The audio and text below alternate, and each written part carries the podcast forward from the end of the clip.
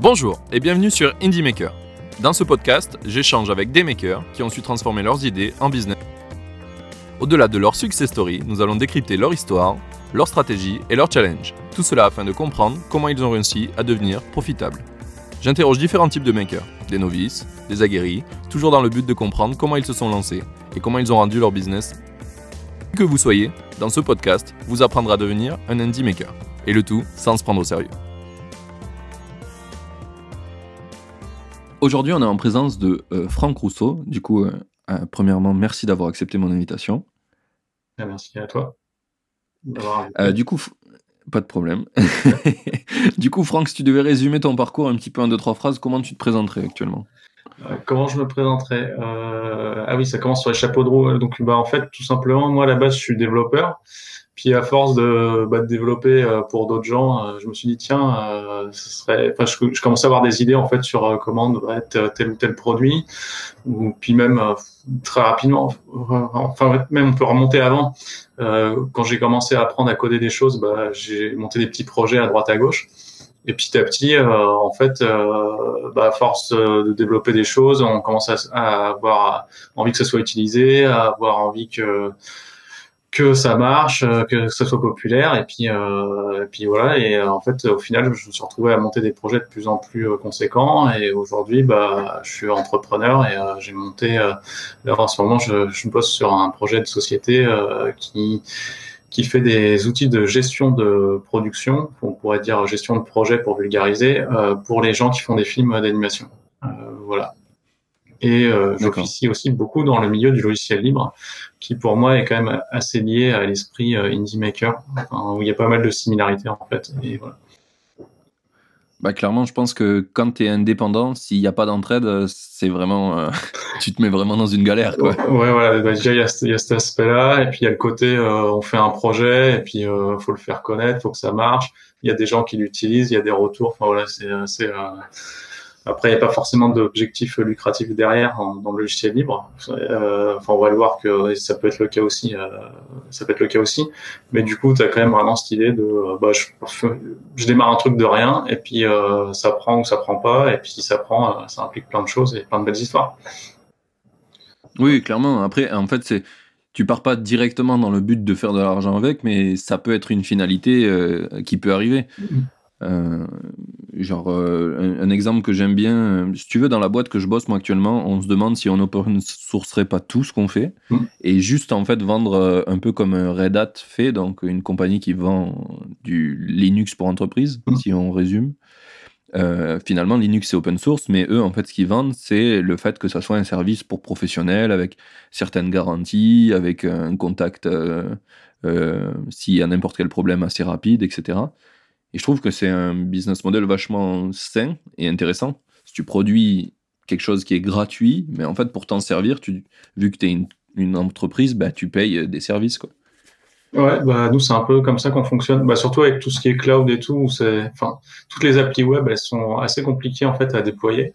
Euh, et du coup, euh, bah, puis même, tu as toute une notion de, de sécurité de données, euh, de stockage, de de, de, problématiques de backup, etc., que pas mal de gens n'ont pas vraiment envie de scoltiner. Donc même si le logiciel est open source, euh, derrière, euh, bah, en fait, ils sont contents de payer parce que euh, il y a toute une série de garanties qui arrivent avec et de choses d'emmerdement qui, qui sont plus à gérer, que, qui font que ça devient intéressant de, de payer.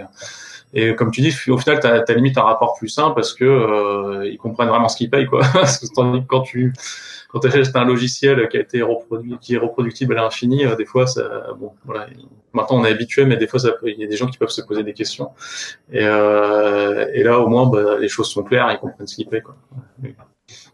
Bah oui, clairement. Euh, le, le, modèle de vendre un logiciel que, qui, à final, a été, il est fait une seule fois et qu'on vend mm. un nombre X de fois, ou d'un moment, la valeur, enfin, c'était bien ça quand tu vendais une voiture et que tu as produit, tu as récupéré des ressources.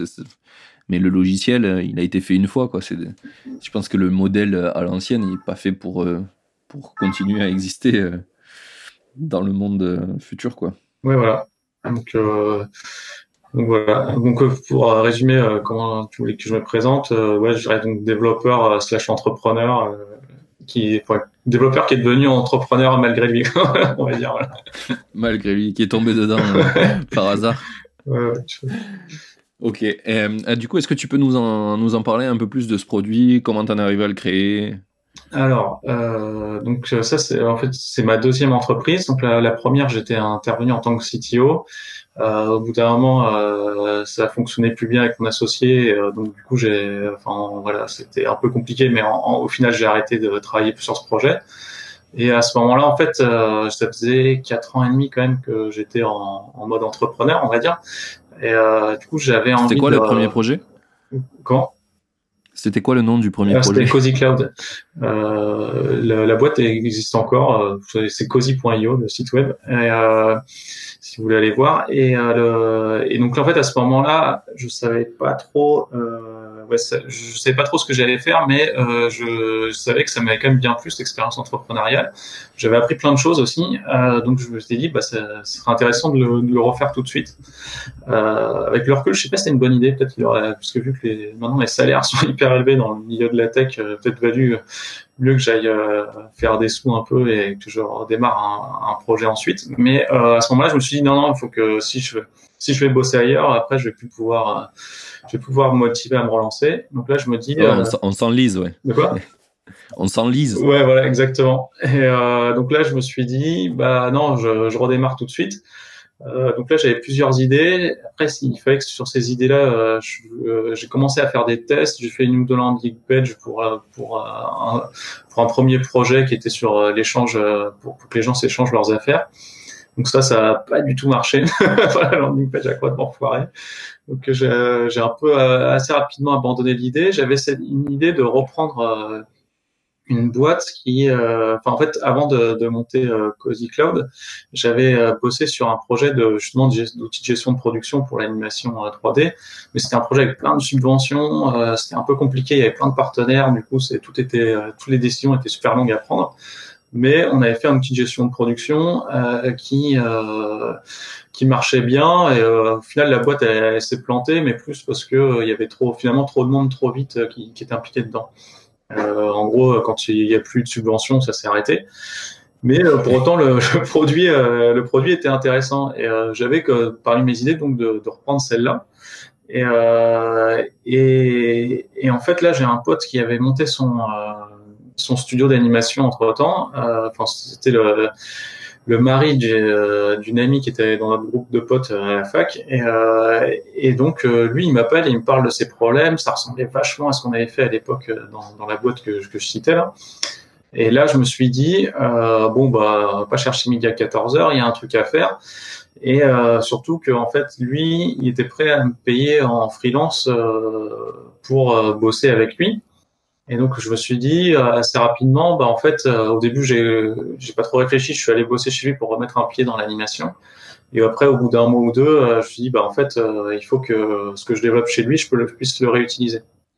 Et donc on a discuté ensemble, on s'est mis d'accord pour que je baisse un peu mes prix, mais que du coup bah, tout ce que je développe chez lui, ça m'appartient en fait. Et après je mettais en en, open source, quoi. Donc du coup, lui pouvait le réutiliser à, sa guise. On a fait un petit contrat pour que, en gros, il n'ait pas de, il ait pas de, problème, euh, pour être sûr qu'il n'ait pas de problème à l'utilisation, voilà, pour le rassurer.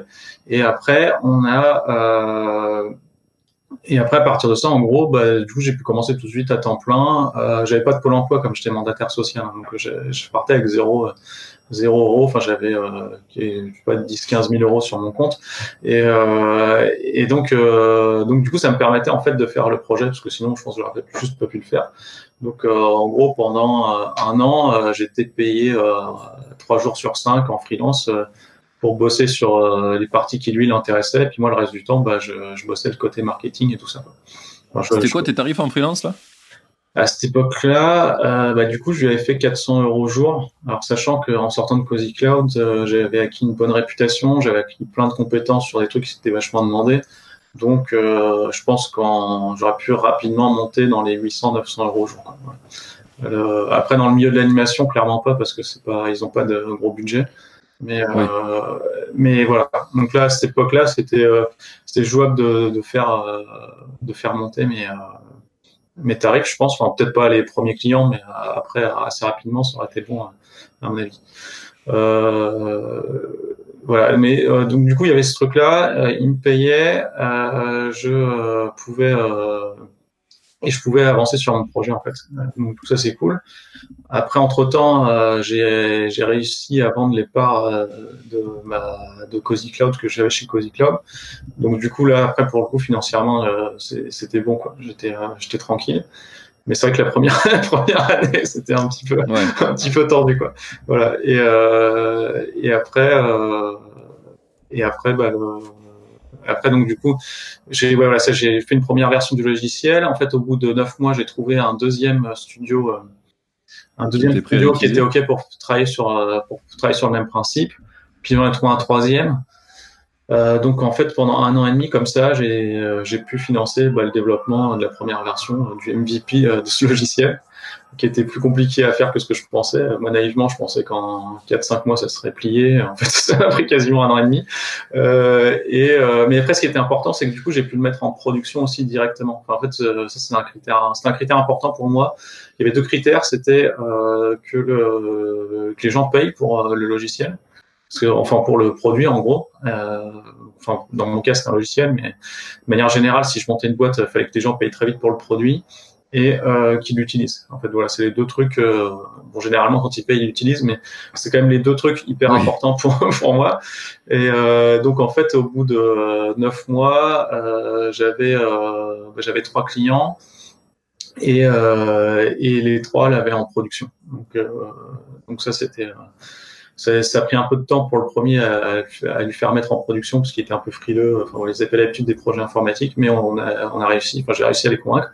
Et donc là, en fait, pour moi, ça c'était top. Quoi. Quand je suis arrivé euh, au bout de neuf mois, avec, euh, j'ai quand même une petite hésitation au bout de six mois. Est-ce que, est-ce qu'il fallait que je continue ou pas? Puis après, euh, euh, après, le, ça s'est. Euh... T'en as eu qu'une, t'as eu de la chance alors. ouais, ouais, donc, bon après, tu te poses toujours la question, mais là c'était là je m'étais vraiment posé la question et en fait là j'ai eu mon deuxième client puis mon troisième, on a mis en production, euh, j'ai vendu mes parts, tout ça, donc du coup euh, c'était, il y a eu pas mal de trucs qui ont fait que bah, je me suis dit que ça valait le coup de continuer. Et après, après ça en fait, au bout de, bah, je au bout d'un an et demi. Euh, j'avais bossé en fait avec quelqu'un euh, chez le premier client qui était Unitimage euh, et qui partait de, de, de cette boîte. Euh, j'avais bien aimé comment elle bossait. Elle, elle en fait, elle, elle était euh, directrice de production, donc elle était vraiment sur le, elle elle, venait du métier pour lequel je faisais l'outil. Et euh, du coup, là, je lui ai proposé de me rejoindre en tant qu'associé. Et, euh, et ça, c'était top parce qu'en fait, à ce moment-là, je commençais à démarrer le, à démarrer les, les, les souscriptions en ligne, hein, les, les, abonnements en ligne. Et, euh, et, du coup, ça tombait à pic. Et voilà comment, comment en fait on s'est retrouvé à, à, à, bah, à, vendre du kitsu en ligne avec des abonnements. Euh, D'accord. Donc, c'était ton premier client qui est devenu ton associé, c'est ça? Non, en fait, c'était quelqu'un qui travaillait chez mon premier. Ouais, c'est marrant, marrant que tu l'exprimes comme ça. Et finalement, ça aurait pu être ça. Euh, ouais, c'est quelqu'un qui travaillait en fait chez chez, chez, le client, mon premier client, qui est devenu mon associé. Ouais. Le... Et euh, en fait, bon, après, c'est compliqué d'être associé avec un, un, client parce que après, t'es complètement euh, bah justement tu es associé à lui mais enfin tu es perçu comme étant euh, étant lui. Et donc du coup là c'est compliqué. Mais là c'était bien euh, c'était quelqu'un qui, qui avait travaillé là-bas qui avait l'expérience et qui on se connaissait en fait du coup. Enfin c'est pas facile de trouver un associé et, et euh, choisir un associé avec qui t'as déjà t'as déjà bossé voilà c'est plus simple. Et donc du coup ah, mais clairement. et à partir de là bah on a démarré le, le modèle SaaS en fait en gros a démarré à ce moment-là Ok. Mais du coup, euh, une question qui me taraude, c'est que au début, à ton premier client, tu lui faisais payer des jours de développement. Ouais. Du coup, tu as dit trois jours par semaine, c'est ça? Ouais. Et du coup, le deuxième et le troisième, ils ont payé des jours aussi? Ouais, c'est des jours de développement aussi, ouais. Alors, en fait... mais, euh, mais du coup, tu arrivé à combien de jours de développement par semaine? Ah bah alors euh, parce que en, en fait j'ai le premier client j'avais demandé de diminuer parce qu'il commençait à me demander des trucs de plus en plus spécifiques et enfin du coup je sentais que c'était euh, un bourbier. Ouais, voilà, ça, ça allait, ça allait pas être bon au bout d'un moment. Il y avait cet aspect-là. Après, bon, aussi, on commençait à avoir un peu fini la mission qu'on s'était donnée au départ. Et surtout, je voulais plus de temps, en fait, sur, pour développer le, enfin, pour développer le projet, quoi. Et, et après, il y a eu ces autres clients qui, eux, voulaient euh, des fonctionnalités qui correspondaient plus à, vers là où je voulais aller. Alors, en fait, bon, pour rentrer dans le détail, le premier, il voulait juste une API, en gros, il voulait juste un serveur, euh, enfin, si tu veux, une base de données. Ouais. Euh, moi, je voulais faire un outil web complet, donc euh, c'était bien d'avoir le, le back-end, il me fallait le front-end. Et euh, les autres clients, eux, ils voulaient du front, ils voulaient le front-end. Et donc, du coup, bah, ils m'ont payé pour développer le front-end. Voilà. Et, et ça, c'était bah, c'était bien parce que c'était ouais, pour moi c'était une validation de marché. Et puis ça permet aussi de pas mal de, de, bien prioriser fonctionnalités parce que comme c'est des ils ont pas des gros budgets de développement. Euh, enfin, ce qu'ils choisissent comme fonctionnalité, forcément, c'est les plus importantes, les plus pertinentes. Et euh, voilà, c'est une manière de, de, prioriser euh, technique ah, de gestion de produit. C'est pas mal. Manque d'argent qui rend la priorité saine. Ouais, voilà, exactement. Généralement, ils réfléchissent bien à ce qu'ils veulent.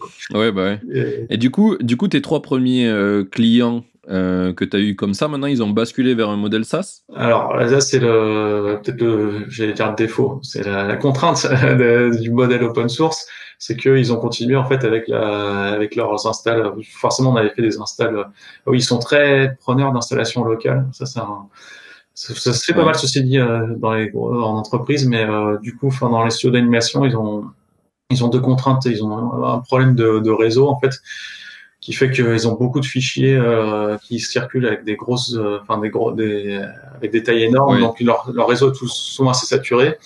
Euh, ils font beaucoup de YouTube parce qu'ils vont chercher leurs références dessus. et donc en gros, ils aiment bien avoir les trucs en local pour que ça aille plus vite et aussi pour que les images sortent pas du studio. Et euh, donc en gros, ils ont des installs locales euh, en open, euh, enfin comme c'est open source, ils ont continué à l'utiliser. Et c'est des installs que je leur avais faites. Et, et ensuite, le, et là, bon, ceci dit, sur les trois, là, il y en a un qui vient de prendre un abonnement parce que pour un projet particulier, il avait besoin d'une instance, enfin, ouais, du, il avait besoin d'une deuxième installation pour un, pour un projet particulier. projet, voilà. Et euh, ouais, mais après, oui, bah, mais après, je compte quand même dans mes clients. bien sûr, bien sûr. Bah, ils ont, ils ont, ils ont financé le développement, donc euh, ils font partie. C'est juste que maintenant, ils sont plus sur un modèle MRR ou qu'ils immigreront petit à petit là, comme tu peux le voir avec le. Ok. Voilà. Et euh... Ouais, je. Bah, du coup. Du coup, hein, je t'inquiète, j'ai d'autres questions à te poser, j'en ai plein. Du coup, là, actuellement, avec ce projet, tu es à combien de MRR alors, euh, c'est un peu subtil. Bon, pour simplifier, là, j'ai pris tous nos abonnements, je les ai lissés.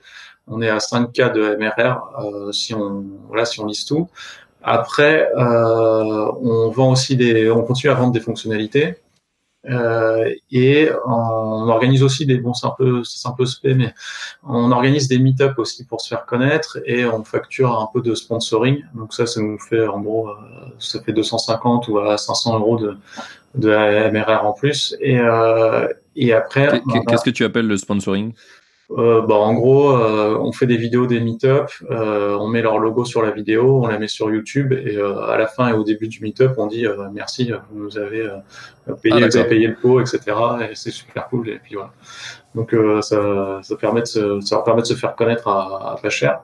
Et euh, voilà. Mais ça, c'est intéressant ceci. Bon, je, fais, je continue sur cette digression. Et là, en gros, c'est que finalement, on a, là pour le coup, ça, on a fait peut-être un side project dans le projet euh, pour, enfin, qui est évidemment complémentaire avec ce qu'on fait. Et du coup, au début, on faisait, euh, on a fait des meet-up pour, euh, bah, pour se faire connaître et pour booster un peu le milieu aussi, parce qu'en gros, il n'y avait pas de, il y avait pas de meet-up dans l'animation, alors qu'en fait, euh, tu as un peu les mêmes problématiques que pour le développement. Enfin, t'as plein, c'est assez compliqué en gros d'utiliser un logiciel. T'as des un shell 3D, tu as des bonnes pratiques, tu as des logiciels différents. Euh, il y, a besoin d'échanges. quoi. Voilà, puis après, euh, il y a aussi tous les aspects euh, bah, gestion de projet, gestion de production, où, les, où la personne n'échange jamais, etc. Et, et, le, et on a aussi la... Et pareil pour tout ce qu'ils appellent le pipeline, en gros, c'est les, tout le, le système d'information, enfin l'automatisation de, de, la fabrication de films voilà, en gros, tout ça, on, on a organisé des meet-up pour que les gens se, se parlent. Et, euh, et après, en fait, euh, on s'est dit bah tiens ça nous coûte de l'argent parce qu'il faut louer des salles il faut euh, on organise un pot on paye des bières des pizzas à la fin euh, bah ce serait bien de faire en sorte qu'au moins ça nous coûte pas de sous ça coûte du temps déjà bon après c'est clair que ça, ça, a un intérêt pour nous hein, ça nous fait connaître etc ça nous donne vachement de réputation ça permet de voir nos prospects etc mais euh, mais bon quand même. Et euh, donc là on s'est dit bah on va chercher des sponsors. Et en fait on a réussi à avec nos sponsors bah du coup les meet ne coûte plus rien, quoi. Donc, euh, donc euh, c'est cool. Bon, après, ça ne coûtait pas énormément d'argent, mais on a fait en sorte oui, toujours ça de gagner. d'être euh, voilà, d'être rentable sur la limite. Donc, on a fait un style rentable. Et, et après, en plus, on a un ami qui travaille chez Ubicast, qui est une, une société, bah, pareil, ah non, sont pas indépendants, ils ont levé des fonds. Euh, ils ont, mais bon, voilà, qui a une petite boîte sympa qui qui fait de la prise de, de vidéo. Et donc du coup, on filme avec eux. On, bah, eux, ils testent leur, leur, nouvelle, leur nouveau matos et leur nouvelle version euh, pendant nos meet-up et gratuitement. Du coup, ils font la captation vidéo de, de tous les meet-up et du coup, on les met sur YouTube. Et euh, bah, du coup, ça fait de la, de la long tail, quoi. Ça fait du, euh, du, enfin, ça fait un peu de présence, ça fait de la SEO, ça fait de, la présence en ligne, quoi. Et ça fait du contenu en fait. Et, et voilà, donc ça c'est cool aussi. Euh, finalement, c'est un truc c'est assez intéressant. Et... du coup, c'est quoi la taille de ton marché là? Parce que pour moi, dans ma tête, les studios d'animation, il n'y en a pas 500 euh, en France. Donc, est-ce que tu as une idée de la taille du marché actuel? Alors, du coup, euh, ouais, avec la digression sur les meetups, je reviens sur le, MRR et je te réponds juste après pour la taille du marché. Donc, euh, on, est, à, on est à 5K. Après, mais comme on vend pas mal d'abonnements annuels, en fait, là, par exemple, le mois dernier, on a vendu pour 12, 12K, de, 12, 000, 12 000 euros d'abonnement.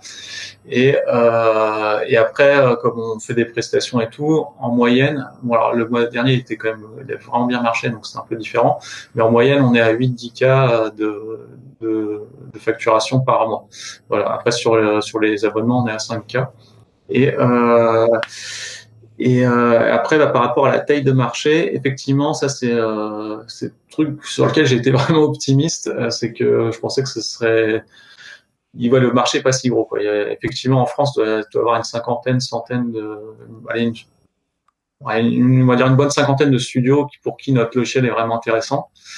Après, dans le monde, euh, il y en a beaucoup plus. Euh, ça va se compter en, en milliers. Euh, après, il y a un cas particulier, mais qui a l'air vraiment compliqué. Euh, c'est la Chine, où apparemment il y a beaucoup, beaucoup, beaucoup de studios qui fabriquent des, des films d'animation, enfin notamment des dessins animés en fait. Oui. Et enfin, ils font, ils ont des, des films d'animation pour leur marché intérieur et des des films d'animation euh, le truc, c'est que la Chine, euh, c'est très très compliqué. Comme. enfin, on comprend pas trop ce qui se passe. il y a beaucoup de studios en fait qui, qui ouvrent et qui ferment au bout de trois semaines, donc c'est un peu bizarre.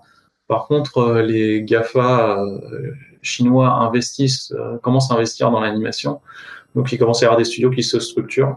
Mais après, ça reste des studios chinois qui, qui aiment bien utiliser des, des solutions chinoises. Enfin voilà, c'est pas un marché simple aborder. Donc on l'a mis de côté parce que en gros, euh, bah, c'est un, un, boulot à temps plein presque. oui, d'aller conquérir ce marché-là. Et là, actuellement, es, c'est quoi le, le, plan sur. Attends, on a nommé ton projet au moins? Je crois ah, on n'a pas nommé encore. c'est vrai que j'ai même pas dit. Alors, c'est CB Wire, la boîte, et euh, le logiciel principal qu'on vend, c'est Kitsu. Euh, donc ouais, qui sert à donc euh, c'est un de gestion de projet pour le film d'animation. En gros, l'idée c'est de dire que les les gens euh, quand ils font des, euh, des films d'animation, euh, ça implique de 10 à 200 personnes en gros, avec des ils ont chacun une spécialité différente. Ils doivent fabriquer un film un peu comme tu fabriques des voitures avec cette manière, c'est fait de manière très industrielle parce que chaque plan doit passer par des étapes de fabrication bien définies et il y a un nombre de plans bien définis au départ il faut que ça sorte à telle date parce que par exemple il faut que ça sorte pour Noël. Parce que ça sort une semaine après bah, c'est fini euh, ça marche plus. Ou il faut que tel ça sort pour tel salon ça sort une semaine après bah, c'est perdu donc ça sert à rien. Euh, donc euh, quoi qu'il arrive il faut que ça sorte à la date donnée. Et euh, donc il y a le côté très industriel. Et après mais par-dessus ça reste quand même un truc créatif. Enfin ouais une production créative. Et donc du coup il y a un réalisateur qui peut quand même avoir son avis etc donc il faut euh, qu'il peut tout changer en cours de route. Donc il, il faut qu'il faut suivre en gros toutes ces remarques et euh, il faut valider, euh, il faut que tout ce qui est fabriqué soit validé. Donc en gros, tu te retrouves avec des dizaines de milliers de tâches, avec chacune une vidéo, avec plusieurs versions d'une vidéo à valider. Et c'est là où notre logiciel, c'est là où ça devient compliqué, c'est là où notre logiciel bah, permet de, de, trivialiser tout ça. D'accord. Du coup, du coup, c'est un, un, genre de Trello, mais spécialisé vraiment en animation, quoi. Ouais, c'est ça, un, Trello, euh, mais qui, avec un Trello, tu vas pas gérer beaucoup de tâches d'un coup, ou alors tu vas, tu vas avoir plein, plein de. ou alors ça va être un bordel. Ouais, voilà. Euh, sauf que là, l'idée, c'est que tu peux avoir plein, de, plein de, plein, plein, plein de tâches euh, d'un coup, quoi. C'est plus, c'est entre Trello et Excel, on va dire, entre Trello, Airtable et, et Framio, quoi. C'est un peu, voilà, c'est tous ces trucs-là oui, c'est bien, ça permet aux gens de se situer. Voilà, c'est tout ça, tout ça un peu tout ça mélangé, mais euh, vraiment dédié à l'animation. Euh, pour d'autres gens, euh, on serait content de voir qu'il y ait d'autres d'autres types d'usages, mais voilà, d'autres types, ouais, qu'il y ait d'autres types d'usages, mais mais pour l'instant, c'est vraiment pensé pour des gens qui font des films d'animation. Même pour les films à prise de, en prise de vue réelle, ça pas, c'est pas trop d'intérêt. D'accord. Ouais. Euh, et du coup, euh, on, revient sur ton, sur ton pricing. Là, tout à l'heure, tu as parlé de donc, tes utilisateurs qui étaient payants. Euh, c'est, le, le, pricing, tu le tables comment? C'est par utilisateur? Alors, ouais, idéalement, en fait, j'aurais, j'aurais bien voulu faire un, un prix par utilisateur par mois. le truc, c'est que c'était un peu compliqué à, à, développer, et puis le, le, soft était déjà compliqué à développer, etc. Donc en fait, on fait des tranches. Euh, les gens, ils, ils, sont de, on a une tranche de 1 à 3 utilisateurs, 3 à, à 3 à 10, et ensuite 11 à 30, et ensuite 31 à 70. Voilà. En gros, c'est l'idée, c'est de suivre à peu près les, les, tailles de production classiques. Souvent, les gens, ils sont une vingtaine sur un projet ou une cinquantaine, soixantaine. Et après, on a un pricing euh, là pour le coup à l'utilisateur par mois si c'est au-dessus. Mais là, en gros, c'est pour des, des, plus grosses boîtes. Pour l'instant, on n'en a pas encore euh, eu, mais on a pas mal avancé avec certaines. Euh, et là, l'idée, c'est de, de dire, bah, ils prennent 300 places et puis euh, et après derrière, ils, enfin, on se met d'accord sur un chiffre à l'année. Et après, s'ils si, si, vont au-dessus ou en dessous, euh, on fait pas trop gaffe et puis on, on en rediscute l'année d'après. Quoi. Voilà, c'est un peu ça le, le modèle. D'accord. Ouais. Euh, et et ouais, voilà, ça c'est oui, et puis les gens prennent beaucoup à l'année. En fait, euh, l'idée c'est quand même plutôt de vendre à l'année, euh, parce que sinon ça fait trop de facteurs. Ah oui, ils aiment pas trop. Ce... Enfin, ça dépend. Ça, c'est un truc qu'on découvre qui est un peu particulier. Euh, les, euh, à l'étranger, les gens ont pas de problème à sortir leur carte bleue, même pour des grosses sommes. Par contre, en France, euh, c'est beaucoup de, de virements. Donc, du coup, là, ça veut dire qu'il faut émettre une facture à avant, etc. Euh, donc là, en fait, euh, quand c'est comme ça, il deux mois de retard. Voilà, exactement. Quand c'est comme ça, euh, on leur dit, bah, soit vous sortez la carte bleue, vous payez au mois, soit vous euh, nous faites un virement et euh, à l'année. Et souvent, du coup, on finit à l'année. Voilà. Et c'est quand même plus simple. Et après, tu demandais aussi où est-ce qu'on veut aller. Bah, pour l'instant, l'idée là, c'est d'aller sur des studios un peu plus gros, parce que comme on a discuté avant, le marché est un peu plus petit que ce qu'on pensait. Et au début, on, voulait plutôt viser que des petits studios. Euh, le truc, c'est qu'il n'y en a pas assez, ils sont longs à se décider. Euh, voilà, c'est pas. Donc on se dit, bah, quitte à ce que ça soit long, euh, autant que autant que ce soit tout de suite une grosse facture avec un, un studio plus plus grand. Quoi. Oui. Voilà. Ok, vous êtes combien là dans l'équipe pour le moment? Alors, on est une très grande équipe de trois personnes, euh, et euh, enfin un peu plus que trois en fait. On, est trois personnes à temps plein, euh, enfin dans la boîte, donc euh, deux en CDI et moi en gérant. En, gros, grosso modo trois en CDI quoi. Et, euh, et on a, il y a un commercial qui nous aide, qui voudrait être associé à terme. pour l'instant, il est à mi-temps en gros sur le projet. Euh, on, on, a aussi un designer euh, qui, qui, à qui on prend quelques prestations de temps en temps.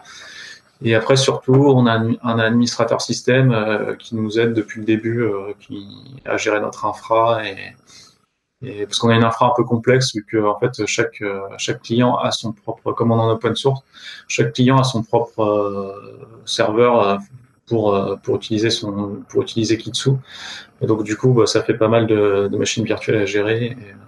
Et, et donc là-dessus, ouais. nous aide bien, surtout pour rendre ça bah, justement plus carré, plus, plus sécure, plus, plus sûr. Quoi. Plus pérenne. Et donc, en gros, on peut dire qu'on est 3,5, 4. Voilà. C'est l'heure de la pause. J'en profite pour te rappeler de noter le podcast et si tu souhaites m'aider à l'améliorer, mets un commentaire car je les prends tous en compte. Chose. Si tu connais des makers que tu aimerais voir dans le podcast, va sur indiemaker.fr. Tu pourras voter pour ceux que tu voudrais voir. Et ne t'inquiète pas, si un maker est absent de cette liste, tu peux toujours l'ajouter toi-même. On reprend, c'est parti. Très bien. c'est bien, tu as, devancé ma question d'après qui était euh, c'est quoi tes objectifs? Actuellement, du coup, vous vendez à l'étranger ou pas encore? Alors, on vend pas mal à l'étranger. Euh, et d'ailleurs, c'est plus simple de vendre à l'étranger. Enfin, c'est plus C'est plus difficile de. En gros, on, ne va pas spécialement aller chercher des nouveaux prospects à l'étranger. Par contre, ils viennent tout seuls. Et euh, là, le, processus d'achat, il se fait de manière beaucoup plus simple. En fait, ils, arrivent sur le site. Alors maintenant, on a, on a fait une modif au début. Euh, ça, ça, ça peut intéresser les, les makers. Au début, on était parti du principe, il faut que ce soit le le plus euh, facile possible pour que les gens, les gens démarrent euh, sur le sur le site. Donc on faisait en sorte qu'ils s'inscrivent et qu'ils euh, démarrent le plus vite possible avec l'application. En fait, on se rendait compte qu'il l'utilisait pas bien et qu'il l'abandonnait assez vite. Donc, ce qu'on a fait, c'est qu'on a, on a commencé déjà par, par ajouter des questions en fait à, à l'inscription pour comprendre en gros qui ils étaient et ce qu'ils voulaient faire. On leur demande en gros quel studio c'est, etc. Et après, maintenant, ce qu'on fait, c'est qu'ils euh, bookent une démo sur Calendly. En fait, euh, autant quand tu es sur du B2C ou du B2B de masse, tu as envie qu'ils commencent le plus possible à utiliser l'outil. Autant quand tu es sur du B2B où tu as des ventes un peu complexes, euh, bah, bah, en fait, il vaut mieux parler le plus vite possible. Finalement, ce qu'il faut que tu cherches, c'est à parler le plus vite possible avec les, avec les clients. Et euh, depuis qu'on fait ça, effectivement, il y a moins de gens qui s'inscrivent, mais par contre, ceux qui s'inscrivent, euh, bah là, là le, le, processus de vente il, est beaucoup plus efficace. On leur fait une démo. Donc, euh, pour revenir aux étrangers, donc ce qui est assez bien avec eux, en fait, c'est que ils se connectent sur le site, ils s'inscrivent, ils demandent une démo, ils font la démo, ils font la période d'essai. Euh, à la fin de la période d'essai, ils se stressent à fond comme si le monde allait s'arrêter, quoi. Alors finalement, il faut rester s'inscrire, s'inscrire, tu vois. Mais bon, bref. Et, euh, et là, après, euh, bon, alors soit ils prennent, ils prennent pas, mais s'ils prennent, ils payent tout de suite et ils négocient pas le prix, quoi. Enfin, des fois, des fois, ils négocient un petit peu, mais, mais en gros, ça, ça va aller très vite, quoi. Une fois que, une fois qu'ils sont intéressés, ça va très vite. Et, euh, du coup, comme ça, ben, là, on a un client en Argentine, un client à New York, euh, on a des clients en, en, Suède, en Allemagne, aux Pays-Bas, euh, voilà. on a aussi en Afrique du Sud. on, on, en a. Alors eux, enfin, je, crois qu'ils se sont installés eux-mêmes. Il y en a en Indonésie, en Malaisie aussi. Donc voilà, on couvre un peu, on couvre les cinq continents. D'accord. Et du coup, ça, c'est que des clients qui sont en SaaS chez toi. Ouais. Pas d'install. Ouais. Euh, si, il y en a, si, y en a un qui m'a demandé une install locale. L'Argentin, en fait, justement, la connexion était, la bande passante était un peu pourrie. On a commencé à regarder pour lui faire une install sur. En fait, nous, on est chez OVH. On a regardé pour faire une install chez AWS. Le problème, c'est que le data center, il y avait un data center au Brésil avec des prix euh, monstrueux. Euh, donc on lui a dit bah on veut bien mais euh, faire multiplier en gros le prix par 10 quoi. Donc j'exagère un peu mais c'était pas loin de ça quoi, enfin au moins par 3 4. Et euh, et là il a dit bah si vous voulez nous on a des serveurs euh, et euh, du coup on l'a installé sur ces serveurs et il est content. Voilà. Donc OK. ouais pour ça ouais pour les étrangers c'est pas mal le fait de pouvoir installer d'avoir une version installable en local. Et Ouais, donc euh, on a et après bon, nos clients principaux sont quand même français parce que euh, c'est surtout eux qui demandent, qui commandent des, des fonctionnalités quoi. Donc, euh... Ça avec eux que tu itères sur le produit quoi. Ouais voilà.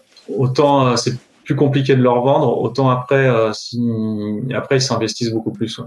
Ça c'est mais ça c'est plutôt ce qui peut être qu'on les voit en vrai. Enfin c'est un peu ah, tu rencontres les, clients français, tu les rencontres? Ouais, bah en fait, pourquoi aussi on a fait nos meet c'est que on les rencontrait. il y avait deux événements qui se passaient. Il y en avait un en novembre et un gros en fait qui est le festival d'Annecy où il y a c'est comme Cannes mais pour l'animation, mais sauf que le, la partie marché, euh, en fait, quand tu as un festival de films à côté, tu as toujours un marché euh, où en gros les producteurs, les réalisateurs euh, se rencontrent. Et là, la partie marché, elle est beaucoup plus développée à Annecy en fait qu'à Cannes. Euh, ça, ça, il y a beaucoup plus de business qui se font, qui se fait, et euh, le, du coup, tu as le Du coup, pour nous, c'est un gros rendez-vous. On rencontrait les gens à ce moment-là, mais après, on s'est dit, ah bah tiens, on les rencontre pas assez souvent, donc il n'y a pas assez d'événements tant qu'on va faire nos événements. Quoi. Et comme ça, D'accord. Ouais. comme ça, en fait, on les a, bah, on les a rencontrés plus souvent, et c'est ce qui fait que, bah, effectivement, ils s'investissent plus, et puis on itère, on itère avec eux. Quoi. Et c'est quoi ton modèle pour euh, comment tu leur fais payer? Tu leur fais payer des jours de des jours de comme pour le freelance ou tu as un modèle différent pour le? Ouais, c'est comme du freelance ou de la société de service. En gros, euh, ils, ils, disent le. En fait, souvent, en fait, ce qu'il faut comprendre, c'est que c'est assez, c'est assez particulier parce que as, euh, en fait, dans l'animation, comme dans tous les secteurs, euh, il n'y a pas beaucoup de développeurs. Euh, donc dans l'animation, euh, c'est pareil, c'est un secteur, c'est un secteur où il y en a pas beaucoup et en plus ils n'ont pas de gros gros budgets. Donc, euh, enfin, du coup, là, il faut qu'ils trouvent des solutions pour euh, pouvoir faire du dev efficacement. Et donc des fois ils prennent notre solution, ils se rendent compte que bah, il leur manque des choses. Ils disent, mais ils se disent ah bah elle nous apporte déjà quand même un paquet de choses, donc on va pas s'arrêter juste parce qu'il manque ça. Et euh, là, ils vont dire ouais, euh, quand même, il nous faudrait vraiment ça. Et nous, on leur dit bah ouais, le problème c'est que nous, on est une toute petite boîte, euh, on peut pas, on peut pas développer comme ça juste parce que vous en avez envie. Par contre, ce qu'on peut faire, c'est si vous nous payez, du coup, bah nous, ça fait qu'on on peut se permettre de faire ce développement. Et dans ce cas-là, bah on le fait quoi. Et là, soit soit ça les intéresse pas, soit ils ont pas les moyens, soit ça les intéresse. Et là, on leur dit, bah ok, euh, voilà, en discutant, nous, on a fait la liste de tout. Après, c'est une propale classique, quoi. On a fait la liste de tout ce que vous aviez identifié. Sur, sur, ce que vous avez identifié, on met un nombre de jours. Et après, là-dessus, ils choisissent, quoi. Ils disent, bon, bah, je vais prendre cette feature, cette feature, cette feature. Après, on se met d'accord sur un taux journalier et, euh, et après, euh, voilà, c'est parti. On développe et puis une fois qu'on a fini de développer, on facture. Et, en, général, en général, quand tu fais ça, c'est des features qui arrivent dans le produit pour tout le monde. Voilà, ah oui, alors oui, pardon, ça c'est le, oui, le détail important que, je n'ai pas souligné, c'est qu'effectivement, on leur dit avant, on leur, fait, on leur envoie un mail et on le met sur la facture. Euh, vous êtes d'accord que euh, on garde les devs et qu'on les met euh, sous euh, à condition qu'on les mette sous, sur GitHub, quoi. enfin sous, sous, sous licence AGPL ou sous notre licence, mais à condition qu'on les mette en open source, en gros, vous nous payez pour ça, on garde, le on garde les droits, mais euh, nous, on s'engage à les mettre sur GitHub. D'accord. ça, c'est cool que, que, ça fonctionne.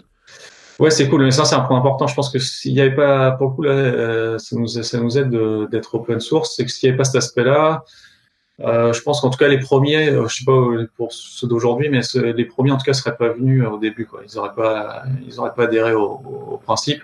Et après, c'est clair que c'est une forme de politesse aussi, je sais pas comment dire, mais du coup, ça les dérange moins de payer pour, euh, pour améliorer le logiciel. Quoi. Voilà. Oui, parce que tu dis qu'en fait, tu le rends disponible pour tout le monde. Ouais, c'est ça. Puis s'il y a un problème, enfin, s'il y a un problème avec notre boîte, parce qu'ils sont, ils sont lucides, quoi, ils savent que notre boîte est fragile, qu'on n'est pas beaucoup.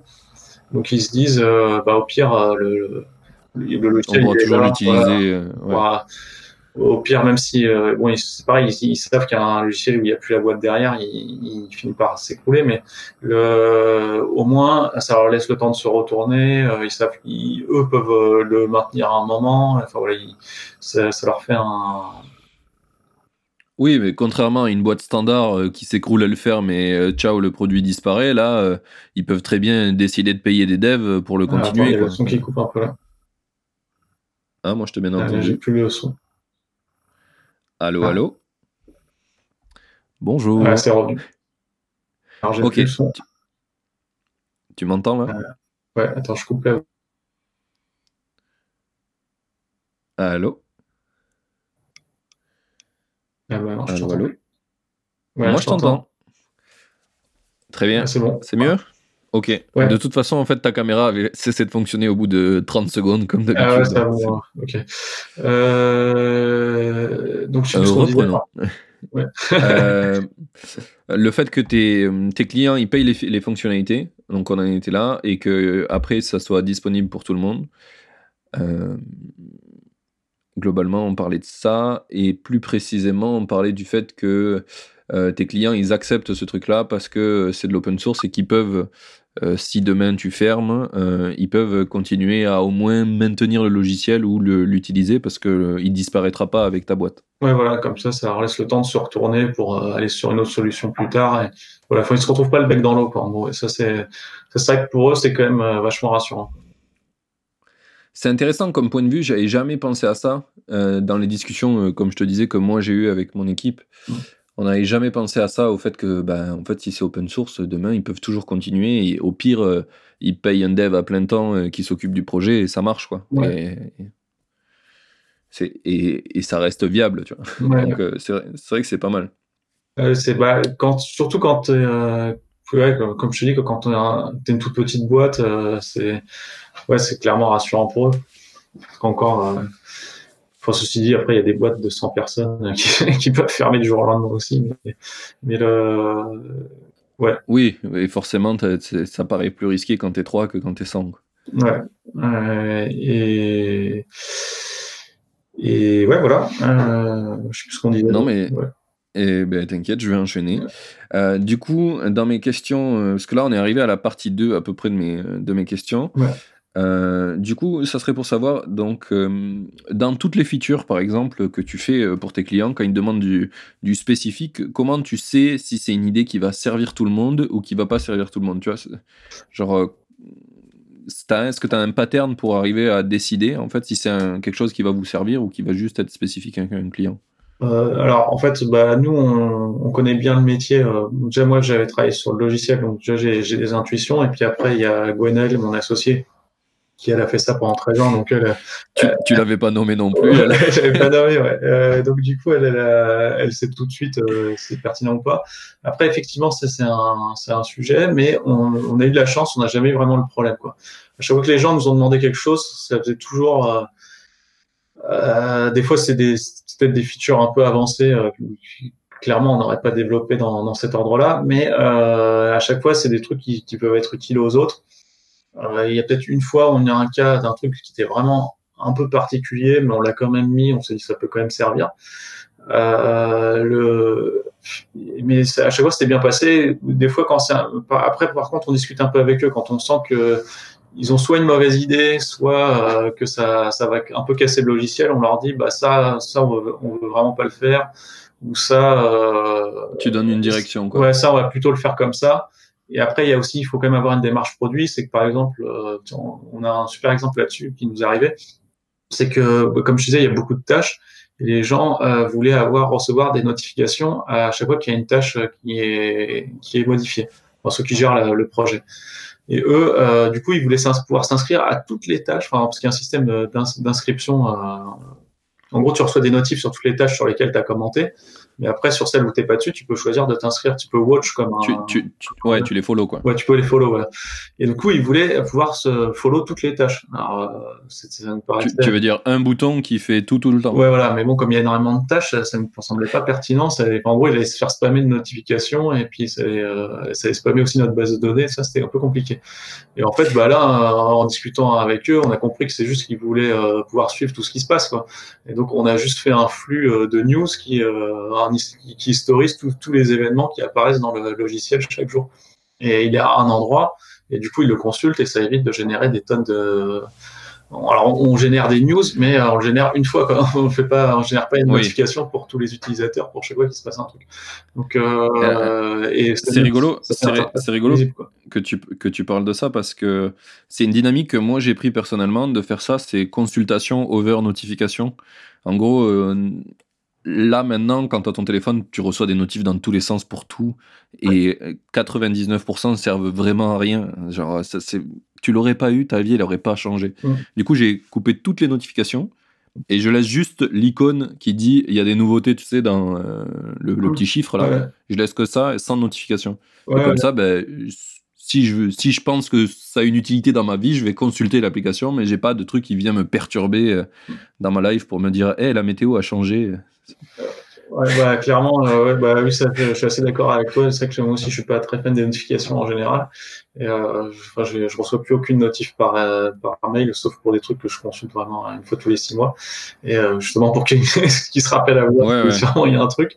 Et le, et ouais, donc voilà. Mais en fait, ça, il y a quand même des moments où il faut vraiment chercher à comprendre ce, ce dont ils ont besoin vraiment, plutôt que de vouloir, de, plutôt que d'implémenter leur euh, leur demande leur solution euh. ouais c'est ça. Faut ouais faut plus euh, ouais faut et vraiment toujours ça c'est une notion qui est assez connue mais euh, enfin c'est connu faut s'y intéresser mais il y a Intercom qui avait fait pas mal de, de, de bouquins là-dessus de mini bouquins là-dessus sur le, le jobs to be done quoi faut vraiment réfléchir quand les gens t'expriment quelque chose faut toujours réfléchir à qu'est-ce qu'ils veulent vraiment faire derrière avant de parce qu'ils vont te présenter la solution mais souvent euh, ils n'ont pas toutes les cartes en main pour trouver la bonne solution en fait. Et donc euh, oui, ils ont, ils ont pas ton point de vue technique, ils ont pas, enfin ils sont pas à ta place quoi. Donc en fait c'est bien d'écouter leurs problèmes, mais toi de trouver la solution quoi. Ouais voilà, faut faut retrouver ensemble en tout cas quoi. Faut... Et du coup euh, du coup voilà, on s'en est toujours plutôt bien tiré sur les features.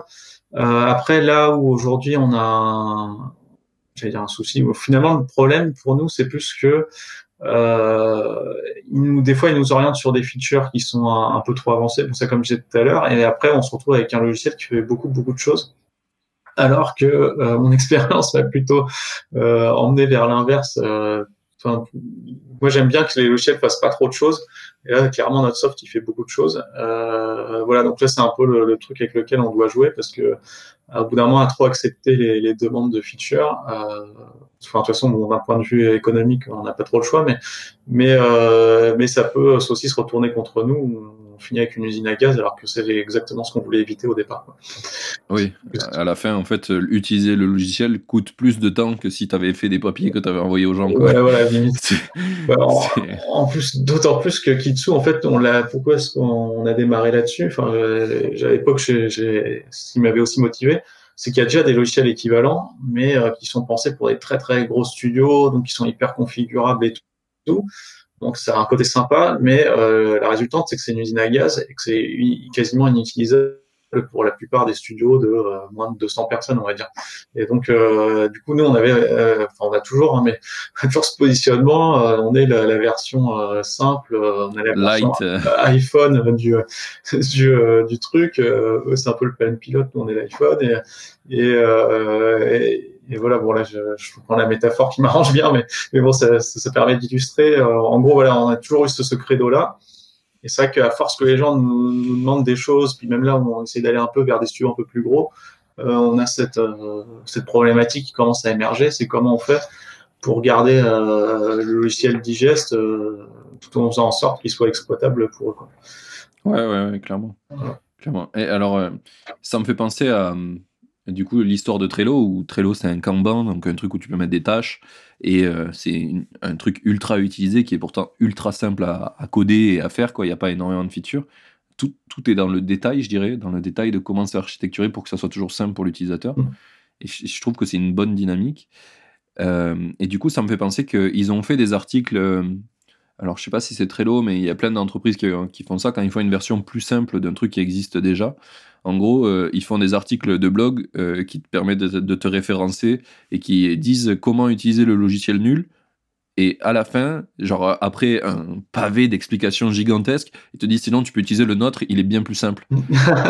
ah, ok, ouais. Ah, c'est pas mal ça. Ah, et, en fait, du coup, tu récupères tous les gens qui ont de la peine avec leur logiciel et qui sert à rien parce qu'en fait, euh, peut-être qu'ils sont pas assez gros pour utiliser un truc aussi compliqué. Et du coup, ça leur fait beaucoup de peine et du coup, ils tombent sur toi parce qu'en fait, ils ont de la peine et que tu leur règles leur peine et tu leur dis mais regarde, sinon tu n'auras jamais ce problème chez nous. Ah, c'est pas mal ça. Ah, ok, ouais, ouais, merci. J'avais pas pensé à. Mais il y a plein, plein d'histoires. C'est pour ça que je, fais ce podcast, c'est qu'il y a trop d'histoires d'entrepreneurs qui font des trucs trop smart comme ça, et tu te dis mais c'est trop bien. Euh, ça, sert trop, ça sert, trop l'idée. C'est vraiment le point de départ. Mais en plus, nous ça a même, ça a même joué un tour en fait. C'est qu'avec ce logiciel-là, on pensait que bah, en fait, tous les, les, studios étaient convaincus qu'il fallait un outil de gestion de production pour euh, bah, pour gérer sa prod, parce que en fait, et euh, parce qu'à la base ils utilisent tous Excel, mais en fait euh, Excel, bah, tu vois, bah, tu compares un outil comme Trello et tout, enfin c'est c'est pas du tout pas très collaboratif, même Google Spreadsheet, euh, t'as l'impression, mais en fait non, hein, t'as as vite fait, il suffit qu'il y en ait un qui supprime une colonne, bon bah voilà, tout le monde a perdu la colonne, enfin tout tout bête, puis c'est pas puis voilà, c'est celui qui fait le. Ouais, et tu, peux y arriver en, en tordant le modèle au maximum. quoi. Ouais, exactement. Et, euh, et puis t'as pas le côté base de données, quoi. Parce qu'en plus, ils veulent après, ils veulent pouvoir plugger des, des tools dessus. Et, euh, et, et, euh, donc, en fait, on s'est rendu compte que euh, bah, les gens qui l'avaient, euh, ce soft compliqué, euh, ils- en fait, ils l'avaient pour faire plaisir à leur producteur, mais ils s'en servaient pas vraiment. et donc, en fait, on se retrouve un peu à devoir euh, éduquer, entre guillemets, le, je trouve pas le meilleur mot, j'aime pas trop ce mot, mais je trouve pas le meilleur mot là, euh, éduquer un peu le marché pour euh, leur dire, regardez, euh, enfin, là quand même, on est en 2020, euh, vous n'avez pas d'outils collaboratifs pour gérer votre prod qui est hyper compliqué, euh, vous savez pas où mettre tous vos, toutes vos vidéos de preview et tout, ça va pas quoi. Et ça, c'est clair que euh, pensait que ce serait plus simple, et donc en fait, on a on a ce double travail à la fois de, de faire de convaincre que notre marque est la bonne quoi et, euh, et en même temps de leur expliquer qu'il leur faut, il leur faut un outil de gestion de production parce que sinon c'est pas sérieux quoi euh, D'accord. ouais. c'est pas évident euh, Bah, c'est peut-être pour ça que tu fais les. Je suppose que les meet-up servent aussi pas mal pour ça. Ouais c'est un peu dans dans cette idée là c'est aussi ouais c'est clairement bah les meet-ups c'est ça c'est un, aussi un autre constat c'est que ça ça doit être applicable dans plein d'autres industries hein. c'est euh, tout le monde avait tendance à résoudre le même problème chacun dans son coin Euh, je sais pas si, euh, par exemple, euh, je, prends un exemple. Allô? C'est ciao. Hey, oh, hey Franck, je t'ai perdu. Franck Non Enfin, c'est la seule, la première fois que j'ai la fibre, et c'est la seule fois où j'ai autant de problèmes de réseau. Quoi.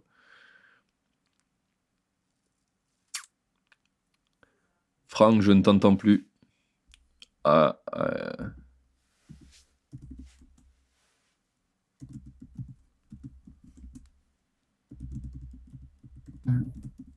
Est-ce que tu m'entends Yo je- Ouais, ouais. Alors, ça a coupé. de- Ah, ça a coupé vénère là. Ouais, ouais, ça a coupé un moment là.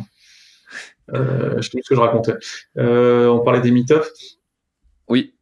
Ouais, en gros, euh, oui, bah ça sert à ça. Enfin, en gros, les meet-ups, ce qui se passait, c'est que le, ils avaient tendance un peu à affronter les mêmes problèmes chacun dans leur coin. Euh, donc du coup, on a fait ça pour qu'ils se rencontrent. Du coup, le résultat, c'est que ça- c'est sûr que ça fait monter le niveau moyen. Et du coup, ça devient évident de dire, euh, bah, euh, je, euh, enfin, je, je J'aimerais structurer plus. prod. Enfin, en, gros, je, je, je m'outille plus de manière générale, quoi.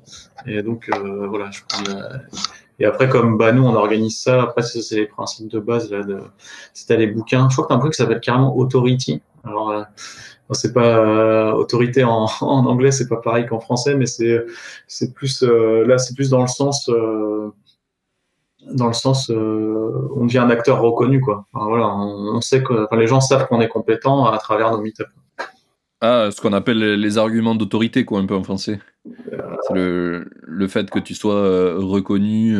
Par exemple, un argument d'autorité, c'est euh, quelqu'un qui dit Ouais, mais j'ai 50 ans, ça fait 30 ans que je suis dans le métier, tu vois. Argument d'autorité. Ah ouais, ouais, c'est un peu plus fort que ça, à mon avis. Ouais, il y, a il y a un peu de ça, mais euh, oui, il y a, y ce côté-là, mais il y a le côté aussi, euh, je le démontre. quoi. C'est pas juste, euh, ouais, c'est ouais, pas, non, pas exactement pareil. Parce qu'argument d'autorité, c'est vraiment tu imposes un. Oui. C'est plus dire, on est. Euh, Je, je- je parlais juste du fait qu'on a un, un- un peu l'utilisation de ouais, ce ouais, mot en français aussi. Bon, là, c'est ouais, l'idée, c'est de dire, voilà, on, on maîtrise notre sujet, on fait venir les meilleurs euh, dessus. euh, donc a priori, c'est que bon, notre soft, il doit quand même faire des choses intéressantes. Voilà, c'est euh, ça l'idée. Et après, forcément, ça fait parler de nous. euh, et, et donc c'est cool. Bon, du coup, du coup peut-être un jour tu vas lancer un podcast sur le, les animations aussi. Ouais, voilà, c'est ça. Ah ouais, ouais, c'est vrai qu'on pourrait faire un podcast. euh, c'est pas mal à la mode en plus en ce moment les podcasts. alors, euh, donc, euh, euh, Ah ben, en ce moment, il y a des podcasts qui sortent pour tous les sujets et c'est, ça, ça, ça améliore plein de, plein de sujets finalement, de- d'avoir des discussions comme ça qui sont plus juste entre deux mecs dans un meet-up, mais qui sont enregistrés et que, que tu peux réécouter après. Ça, ça aide à la diffusion du savoir, quoi. Ouais, c'est clair, c'est clair. C'est c'est top. Et ouais, voilà. c'était- Je sais plus c'était quoi l'explication initiale, mais Je sais pas, on a dérivé, c'est pas grave, je vais passer à la suivante. voilà. Ah, j'ai l'impression que ça coupe encore. Non, ça va. Euh, non, moi je t'entends bien. Ok, c'est bon. Ok, euh, du coup, c'est quoi, tes, euh, c'est quoi le futur un peu de, de ton projet? Est-ce que tu as d'autres projets que tu aimerais lancer? Alors, le futur du projet, bah, l'idée là, c'est de, de, bah, de, en gros, de faire, de développer l'activité, parce qu'on a l'année dernière, je crois qu'on euh, on avait moins de 10 clients l'année dernière, là on en a 35. Donc l'idée c'est de continuer à, à, développer ça. Après, euh, on va plus du coup s'orienter sur les, séries, parce qu'en fait en animation tu peux avoir des courts métrages, des longs métrages et, des, séries. Donc là on va plus euh, faire des efforts sur les, tout ce qui est séries euh, animées. Et, euh, et après, on, bah on aimerait bien euh, développer un petit peu l'international, parce que ça a l'air d'être, comme je disais, ça a l'air un peu plus simple pour les cycles de vente. Et euh, après, pour le futur, l'idée, ça serait de, à un moment, on aimerait bien aussi pouvoir faire quelque chose de similaire pour le, jeu vidéo, parce que ça ressemble en fait, pour faire un jeu vidéo, ça ressemble un peu à un film d'animation, mais c'est quelque chose qui est juste, euh, voilà, qui est encore hypothétique pour le moment.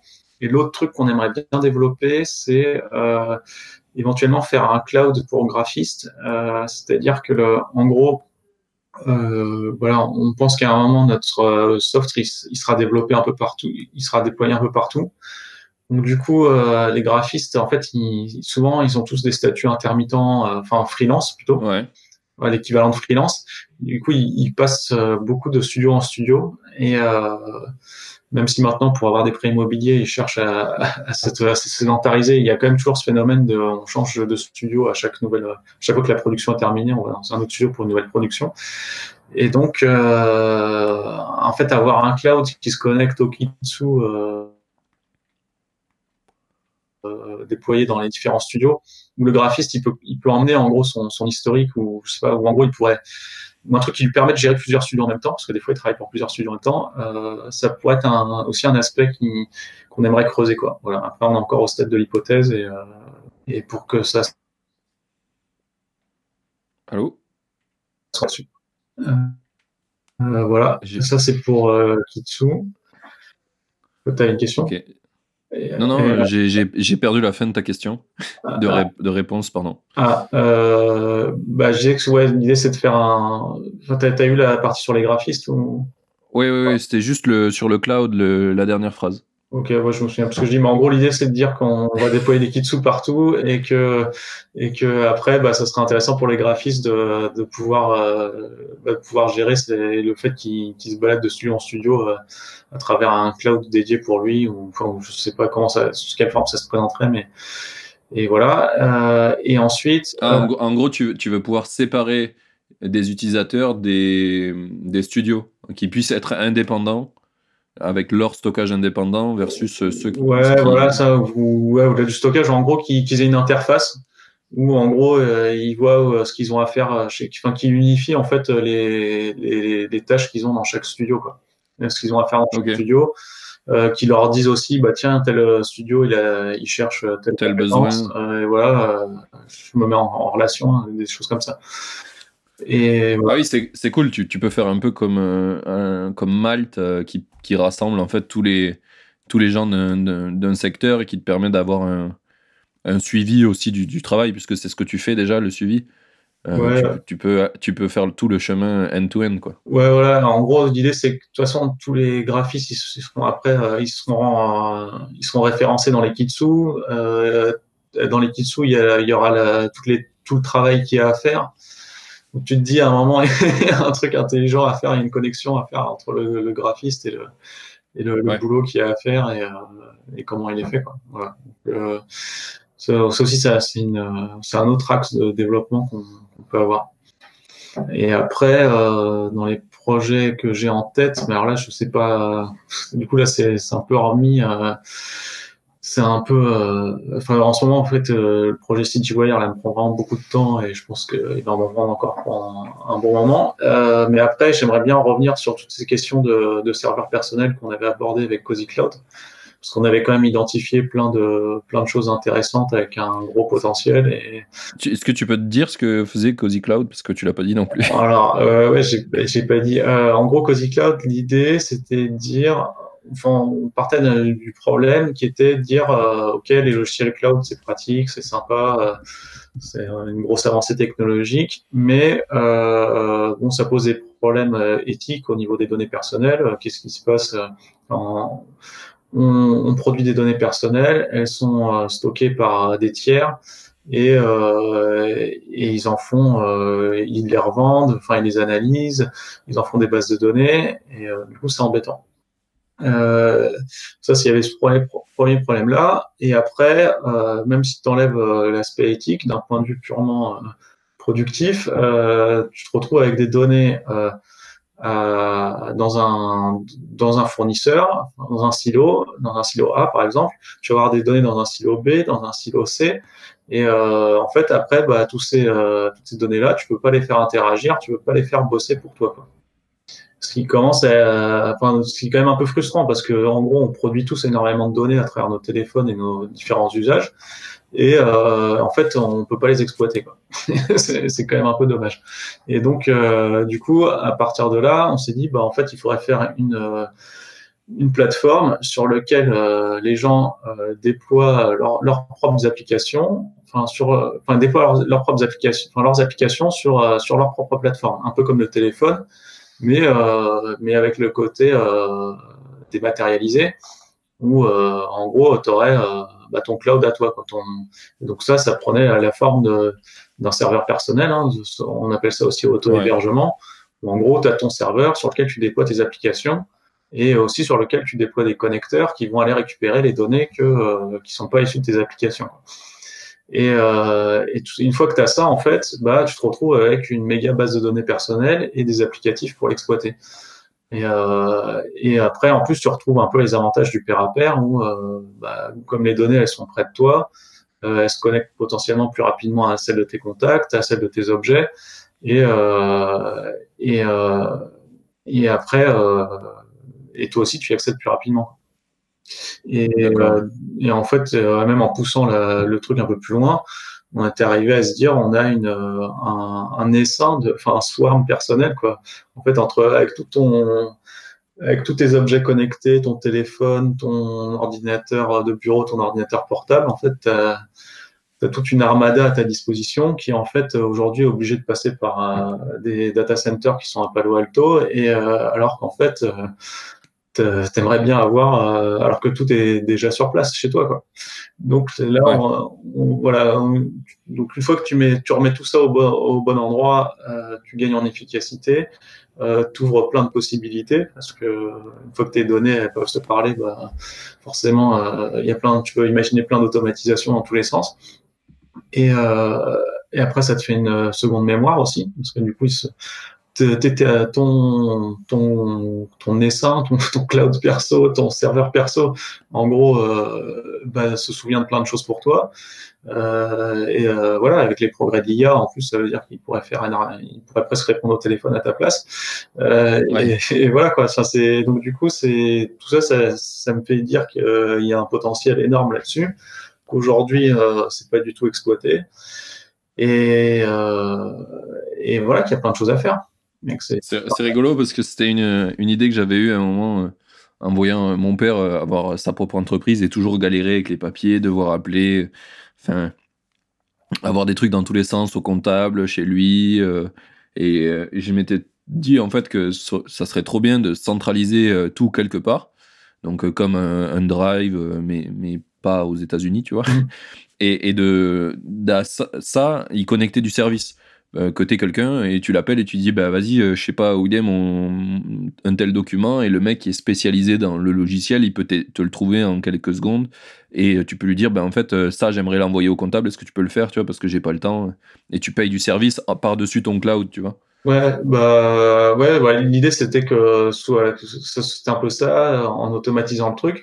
Alors, euh, mon associé, lui, était plus orienté effectivement sur tout ce qui était euh, facture, euh, gestion bancaire, etc. Parce que c'est pareil, en gros, t'as jamais, c'est jamais trop où est telle facture, à quoi est-ce qu'elle est associée, etc.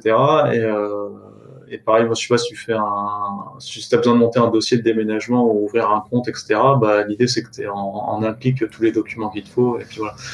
Euh, et, enfin, et c'est ça qui est assez fou en fait avec ce sujet-là, c'est que tu peux le prendre par plein de côtés, et, euh, et c'est où je te dis que moi je ressens vraiment qu'il y a un potentiel énorme là-dessus. Euh, Et voilà, donc ça c'est un truc sur lequel j'aimerais bien revenir à un moment. Alors quand, je sais pas, ce sera peut-être dans 5 ans, dans 10 ans, mais voilà, ça c'est clair qu'il euh, y a un moment, il faudra que je remette le nez dedans. Et, et, après, bon, comme je disais, tu as aussi l'aspect... Euh, tout ça pour moi, ça a toujours été important dans les projets, quand même toujours avoir un aspect éthique assez présent. Euh, le... Donc, C'est quoi le côté éthique dans, dans Kitsu alors?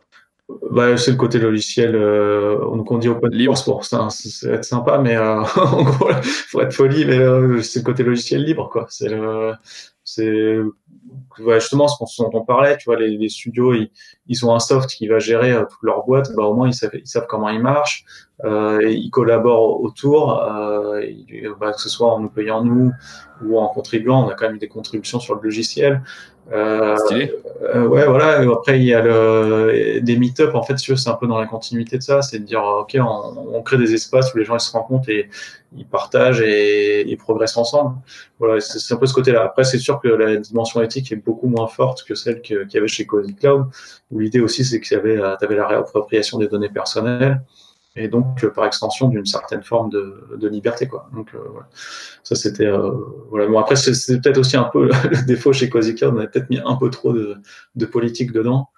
Il faisait que euh, c'était un, un, projet d'autant plus compliqué. Mais le oui. Mais voilà après c'est quand même quelque, c'est quand même quelque chose toujours essayer d'avoir un côté un peu sympa dans, dans les projets que je fais. Pas le besoin de sens. Voilà exactement. Peut-être, euh, j'optimise pas forcément le, le, gain financier, mais euh, au moins, je, je, suis toujours content de ce que je fais euh, à la fin, quoi. Je, je crois que c'est, quelque chose qui nous rassemble beaucoup, ouais, indie, indie, maker. Ouais. C'est juste le cash. Moi aussi, je pourrais bosser dans une ETI à, à 800 ou 1000 balles par jour, mais et franchement, euh, j'en ai rien à foutre d'une puissance. C'est... Bah ouais, c'est ça. c'est ça, envie de te dire à la semaine que tu as fait des trucs qui t'intéressaient et qui, qui ah oui, éventuellement sont utiles. C'est ça, c'est ça. Et eh ben, euh, franchement, on a fait le, on a fait le tour de, de, toutes mes questions. Là, on arrive sur mes trois finales et puis on sera bon, je pense, okay. pour ce, pour ce, ce petit, cette petite entrevue pour le podcast. Okay, cool. euh, du coup, première des dernières questions. J'aime bien cette phrase, à chaque fois je la dis. Mmh. Euh, Qu'est-ce que tu aurais aimé qu'on te dise avant que tu te lances? Ah, Alors, c'est ce que je me suis lancé tellement progressivement. Euh, Qu'est-ce que j'aurais? En fait, bizarrement. Bah, euh, tu peux prendre par exemple pour Kitsu ou alors avant Cozy Cloud si tu, tu, choisis. Non, en fait, un truc peut-être que j'aurais aimé qu'on me dise, c'est euh, les types de Basecamp ont raison et, euh, et vraiment ils ont vraiment raison. En fait, ce qui, euh, ce qui s'est passé, c'est que quand j'ai commencé, on va dire euh, Cozy Cloud, euh, mais ça me l'a fait aussi avec Kitsu, euh, j'avais accumulé pas mal de, de, de, lectures de blogs et tout ça, et j'avais des convictions sur certains points, mais clairement j'avais pas l'expérience. Et donc du coup, quand bah quand, euh, quand je rencontrais des gens qui euh, avaient plus, euh, qui avaient, qui avec aplomb me disaient que, que je me trompais, euh, je me disais que bah non, je devais me tromper quoi. et j'aurais aimé être plus sûr de moi en fait. Et je... Mais en fait, le truc qui faisait que j'étais pas sûr de moi, c'est que finalement, c'est des gars aux États-Unis après, enfin qui. Ouais, tu sais pas si ça se projette bien en France, etc. Ouais, et puis tu sais même pas s'ils existent vraiment. Enfin, tu vois, t'as, toujours ce côté. Oui. Euh... Ouais, est-ce que c'est un type qui a écrit ça pour avoir des clics sur son blog? C'est juste une légende. Voilà, enfin Tim Ferry, c'était pareil. Euh, voilà. Enfin maintenant, il est super connu, mais à cette époque-là, il était moins connu, en tout cas en France. Et voilà. Après, il y avait The Family qui, avait, qui euh, qui, qui, reprenait pas mal de ses conseils. D'ailleurs, des fois, je me disais putain, merde. Euh, il raconte, tout ce qu'il raconte, je l'ai déjà lu et tout. et voilà, mais, final, au final, c'était, un peu trop, trop, tard pour moi quand ils sont arrivés. Puis pareil, ils, ils étaient tout nouveaux à l'époque. Donc du coup, j'avais pas cette conviction de, euh, ouais, bah il faut euh, gagner de l'argent rapidement, euh, faut je sais pas, euh, il faut être euh, assez sélectif sur ce qu'on fait, il faut rester focus, etc. Il y a plein de, bon là je les ai plus tous en tête ces conseils-là, mais mais il sait qu'il y a plein de petits, plein de choses comme ça euh, qui aujourd'hui nous paraissent évidentes parce que voilà ça a été éprouvé et qu'il y a plein plein de publications. Qu'à l'époque, j'avais pas la. Ah, je pas là-dessus, donc j'aurais bien aimé que quelqu'un me dise euh, finalement c'est un coach, quelqu'un qui me dise non, c'est bon, ça marche, t'inquiète pas, ça marche, tu peux y aller. voilà. Euh, je, pense que c'est pas c'est pas une que personnel, je pense que c'est aussi une dynamique de de maturité de notre écosystème. Tu sais, c'est comme euh, le fait qu'on dise qu'il y a il y a plein de levées d'argent, mais dès qu'une société devient grosse en France, ça se fait racheter par les Américains. C'est parce qu'en fait, on n'est pas assez mature pour aller jusqu'au bout de l'aventure euh, nous-mêmes. Et pareil pour l'entrepreneuriat, je pense qu'on n'avait pas la dynamique euh, de création de SaaS, tu vois, comme on le fait maintenant. Et du coup, que ça soit pour toi ou pour les autres, la ah, dynamique n'était pas la bonne en fait. Ouais. c'est bon, c'est revenu. C'est dommage parce que j'ai tout donné là dans ma, dans explication. Donc, je te disais que la, dynamique, en fait, euh, elle n'était pas trop au SaaS, elle était plutôt à ce que j'appellerais du de l'artisanat. Euh, on, est très artisanaux en France depuis très longtemps. Et du coup, en fait, c'est même si toi, tu as décidé de faire un SaaS et d'être vraiment bien câblé, ben, tu seras tout seul et ça marchera pas. Mm. Même si, si tu choisis, tu vois, parce qu'on va t'influencer forcément, mais aussi le retour que tu auras des utilisateurs, ils comprendront pas. Et là, maintenant, euh, tout commence à être éduqué, ce que tu disais tout à l'heure avec tes propres utilisateurs. Je pense que globalement, on commence à être de plus en plus éduqué. Et du coup, le SaaS, le fait de, de, de, construire avec tes clients comme tu as fait, tu vois, c'est plus mature maintenant que peut-être quand tu l'as fait à Cozy Cloud. Ouais, ouais, ouais, bah c'est, oui, clairement ça aussi, c'est sûr. Mais d'ailleurs, je pense que The Family là-dessus, euh, je sais qu'ils sont pas mal ah compliqués, mais je pense qu'ils ont quand même pas mal fait avancer les choses. Euh, avec leurs vidéos. Quoi. Ils ont quand même bien bougé le.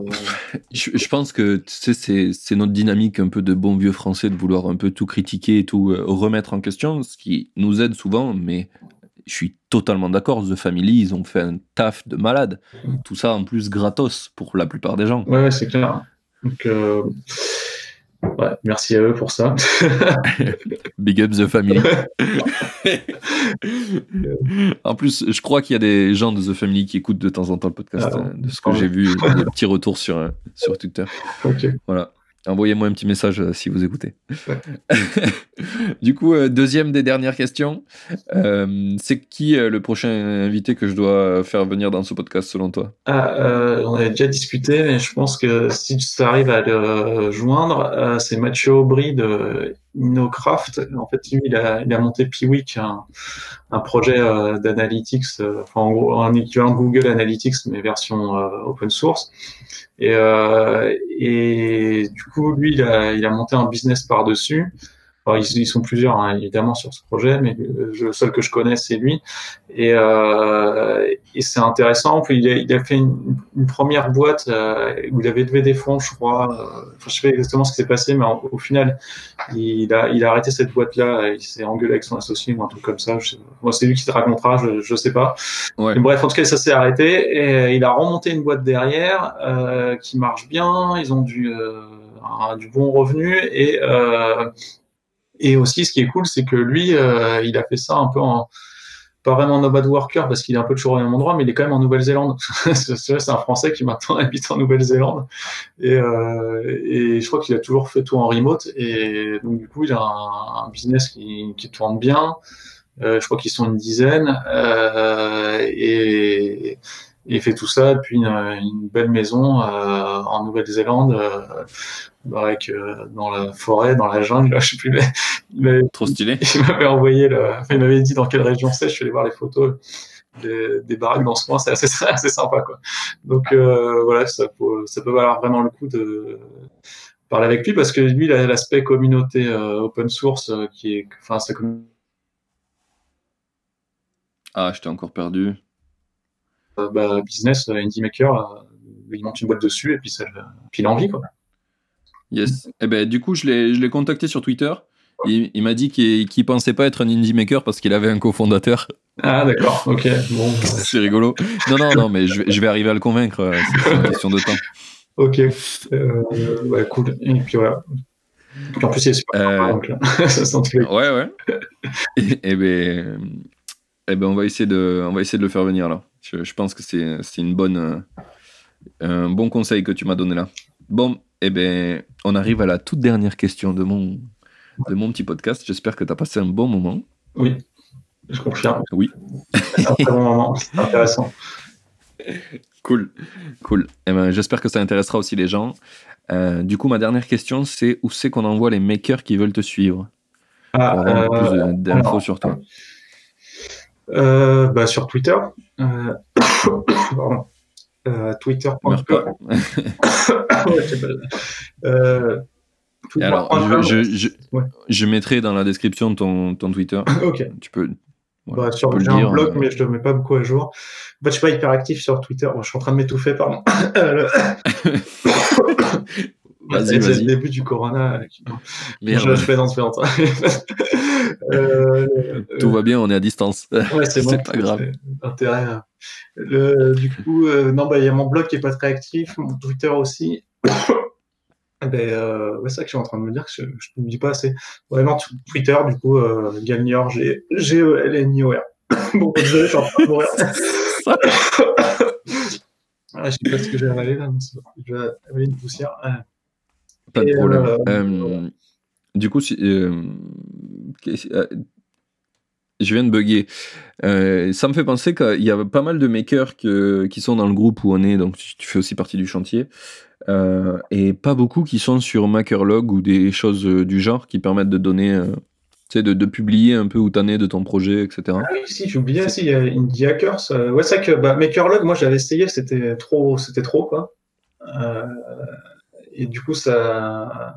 Ok, mettez sur le site Indie Hackers.